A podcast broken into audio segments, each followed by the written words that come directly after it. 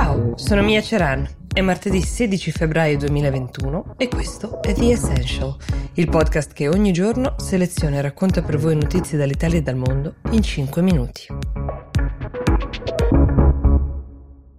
Per diverso tempo abbiamo parlato dell'efficacia dei vaccini, lo abbiamo fatto citando ogni volta risultati di trial clinici, di tutti gli esperimenti che venivano condotti con i volontari per misurare uh, appunto l'efficacia, l'efficacia per quelli a cui era stato somministrato veramente un vaccino e non quelli a cui era stato dato il placebo. Ecco, adesso per la prima volta in alcuni paesi cominciano ad arrivare degli studi, delle misurazioni fatte sull'efficacia nella vita reale.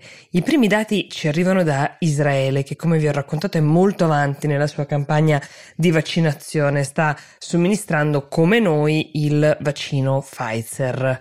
Su 600.000 persone a cui sono state somministrate entrambe le dosi, è stata riscontrata una riduzione di casi sintomatici del 94%. È un numero altissimo e c'è un dato analogo per quel che riguarda la protezione da conseguenze gravi, da patologie gravi sviluppate dal contagio. Per la popolazione più anziana, che come sappiamo è quella più a rischio, il vaccino è efficace al 90%. Non è ancora dato sapere invece se il vaccino effettivamente riduca le infezioni, cioè lo sappiamo per quel che riguarda i casi sintomatici, ma potrebbero esserci persone che vengono infettate, che lo contraggono e che non sviluppano sintomi, quindi l'efficacia riscontrata sul campo è molto buona, ma la vera incognita resta. Chi è stato vaccinato può trasmettere il virus ad altre persone, cioè può essere un vettore sostanzialmente.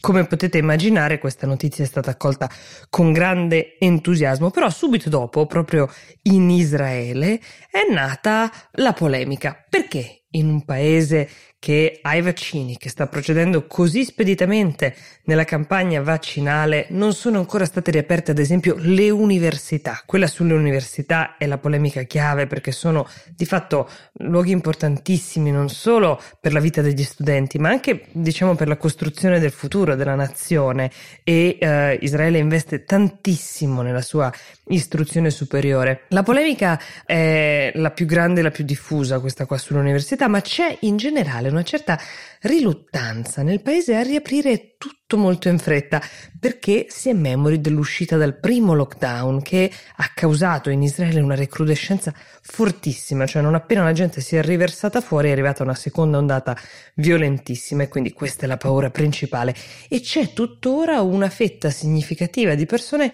che non si sono sottoposte al vaccino per scelta. E infatti si discute anche della possibilità di pubblicare elenchi con i nomi delle persone che si sono rifiutate di farsi vaccinare. Come potete immaginare qui la questione sulla privacy diventa enorme. In ogni caso la cautela non è solo sanitaria, ma è anche politica. Tenete a mente che tra poco più di un mese gli israeliani saranno chiamati al voto e ancora una volta, ma forse più delle altre volte, il primo ministro Benjamin Netanyahu si gioca il tutto per tutto. Un'altra categoria per la quale si discute moltissimo della necessità di un vaccino è quella degli atleti che parteciperanno alle Olimpiadi di Tokyo quest'estate, quest'estate se tutto andrà bene. Ne sta discutendo proprio il Comitato Olimpico Internazionale che in merito ha ancora una posizione abbastanza ambigua e attendista. Mancano ad onore del vero cinque mesi all'evento, quindi il tempo c'è ma non è così tanto, ora capiremo perché. Qui il tema diventa quasi di diplomazia internazionale, perché come potete immaginare ogni atleta appartiene a un paese che in merito alla vaccinazione ha le sue norme, il suo numero di dosi, le sue priorità, anche se il numero di atleti da vaccinare è relativamente basso rispetto alle persone che vengono vaccinate ogni giorno in un paese. Prendete l'Italia, noi stiamo procedendo a una media di 90.000 inoculazioni al giorno. Ecco, resta un tema sensibile quello di come allocare i vaccini quando scarseggiano. Ci sono ovviamente anche altre soluzioni che sono state già applicate nell'ultimo anno per altri grandi uh, eventi sportivi. Vi avevo raccontato qui su The Essential della bolla in cui l'NBA aveva chiuso tutti i suoi giocatori di basket, un'operazione costosissima, però in parte diciamo risarcita da, in quel caso da diritti televisivi. Oppure c'è la strada più comune, cioè quella che ad esempio hanno usato gli Australian Open di tennis, tamponi all'arrivo, tamponi durante, soggiorno con quarantena preventiva. In ogni caso sapremo a breve quale strada verrà scelta perché, come vi dicevo, i giochi dovrebbero iniziare il 23 luglio, ma per vaccinare gli atleti in tempo utile la prima dose dovrebbe essere somministrata almeno due mesi prima. Qualche paese come la Germania ha già fatto sapere che non ha nessuna intenzione di porsi il tema fino a quando non avrà finito di vaccinare anche l'ultimo membro della popolazione cosiddetta a rischio. Quindi questo problema è un altro che si aggiunge a quelli uh, ai quali uh, dovrà trovare una soluzione il paese ospitante, cioè il Giappone. The Essential per oggi si ferma qui, io vi do appuntamento domani. Buona giornata.